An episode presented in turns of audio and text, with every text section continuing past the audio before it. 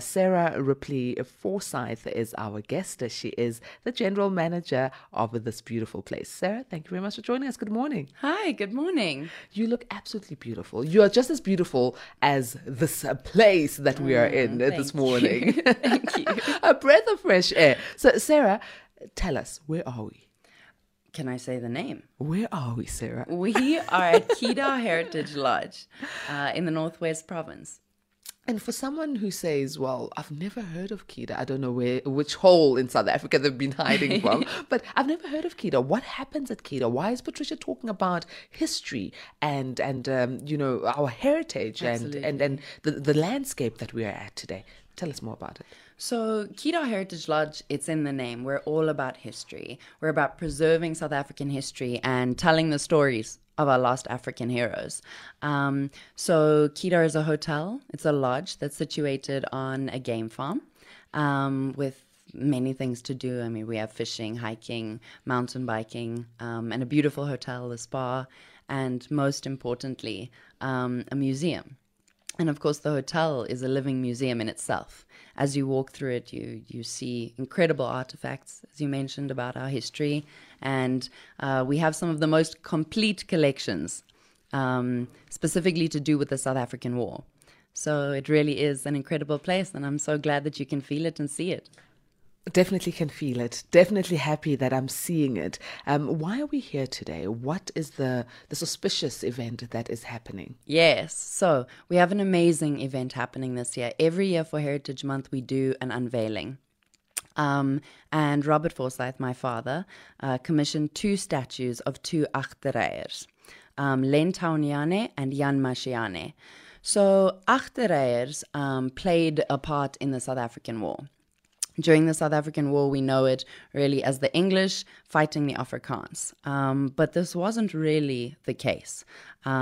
Both sides had African soldiers. And so on the Afrikaans side, they had Achterraais, which were their black soldiers that fought with them, that played a huge role in this war, and it's not mentioned. And so it's a very important thing to mention, to bring unity and understand that everybody fought together. And so these two Achterraais, they were not just in the war. After the war, they were taken to a prisoner of war camp, first in St. Helena. And then after that, they actually went with their general, Grenier, who they were working with at the time. And they went to America with him.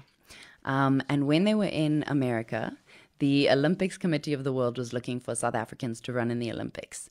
And Len and Jan were two men that were chosen to run and represent South Africa, and they were our first ever Olympians. They were the first black Olympians ever from the African continent, and they were South Africa's first Olympians. So their history plays a vital role, and we're exposing that, we're unveiling that today. So today is the big unveiling of the statues that your father commissioned. Yes. But it's also an unveiling of this beautiful history. Why has it never been told? Why is it that when we are retelling our history, even of this Anglo-Boer War, which was a tragedy in South Africa, huge, but it's part of our history. It is. Why is it that the black participation of our history is washed out? 100%. It is. That's exactly why it's washed out. It's cut out. Why? What have we done so wrong? Well, that is why we're here. You're right. That is why we are here, to bring those stories out. I mean, last night, somebody gave me a book which is all about the black history in the South African War. Huge. It must be 1,000 pages. Big, big book. And I can't wait to read it, because there's such important things that are not spoken about. And there's so much more than just the war that is not spoken about throughout our history. And that's what we're here to do. Sure, it's a great work. I mean, you're a young woman, right? And yes, I understand that you are taking...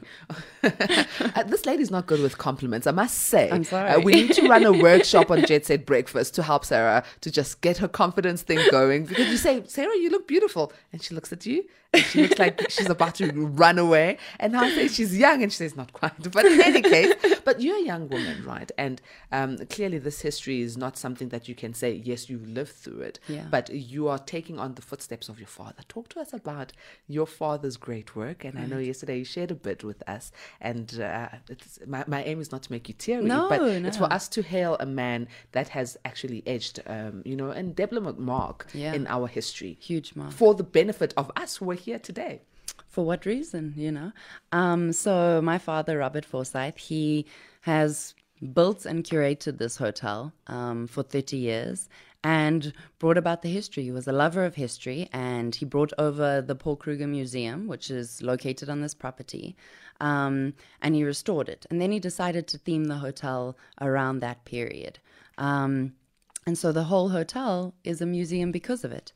My father had a huge passion for the environment. I remember you mentioning you woke up and there were trees. My father planted most of the plants here, all the trees here. And it's very rare for a collector to put up their private collection for all the public to see. And he has some of the most complete collections in the South African War. He has the biggest collection of Boer War militaria in the world. And my father passed 4 months ago while he was, while he was driving up here to Kedar in a car accident. And he would be very upset if I stopped and took a break. Oh. He would want everything to keep going. So the process of building this monument and getting everything through and coming to the unveiling, it's been a very emotional one because I've wanted to share it all with him, you know, and tap him on the shoulder and say, "Daddy, look what I've done." But it's, you know, it's all in his honor, and the vision goes on, and I take up the inheritance. And you have definitely taken up the bait, and you have definitely made sure that the vision goes on. Thank you. In honor of your father, Robert Forsyth, and in honor of Len Taunyane and Jan Mashiane, you are doing an outstanding work, and I can't wait until the unveiling. It's happening later on? Yes, it is. It is. And is it open to the public? The unveiling is open to the public. Excellent. We will continue speaking to other people who are part of this unveiling. When can the public start coming in? If you're in the Rustenburg area, or you don't mind the drive from Johannesburg to here, I mean, it's not much of a drive. Come from Cape Town. Listen, if you've got your own jet, you are jet set. Come in. When is the unveiling? So 12:30 will be the unveiling. Excellent. And for people who are saying, well, we'd love to come and experience, maybe we can't make it today. Yes. Is there a website? Are there contact details? 100% www.kedar.co.za, and then contact details, sales@rali, spelled RALI.co.za. You can find us on social media as well.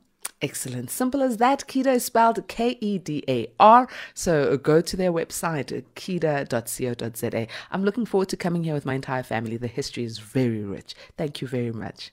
You're welcome. Thank you. That is Sarah Ripley Forsyth, and she's the Kedar Heritage Lodge General Manager.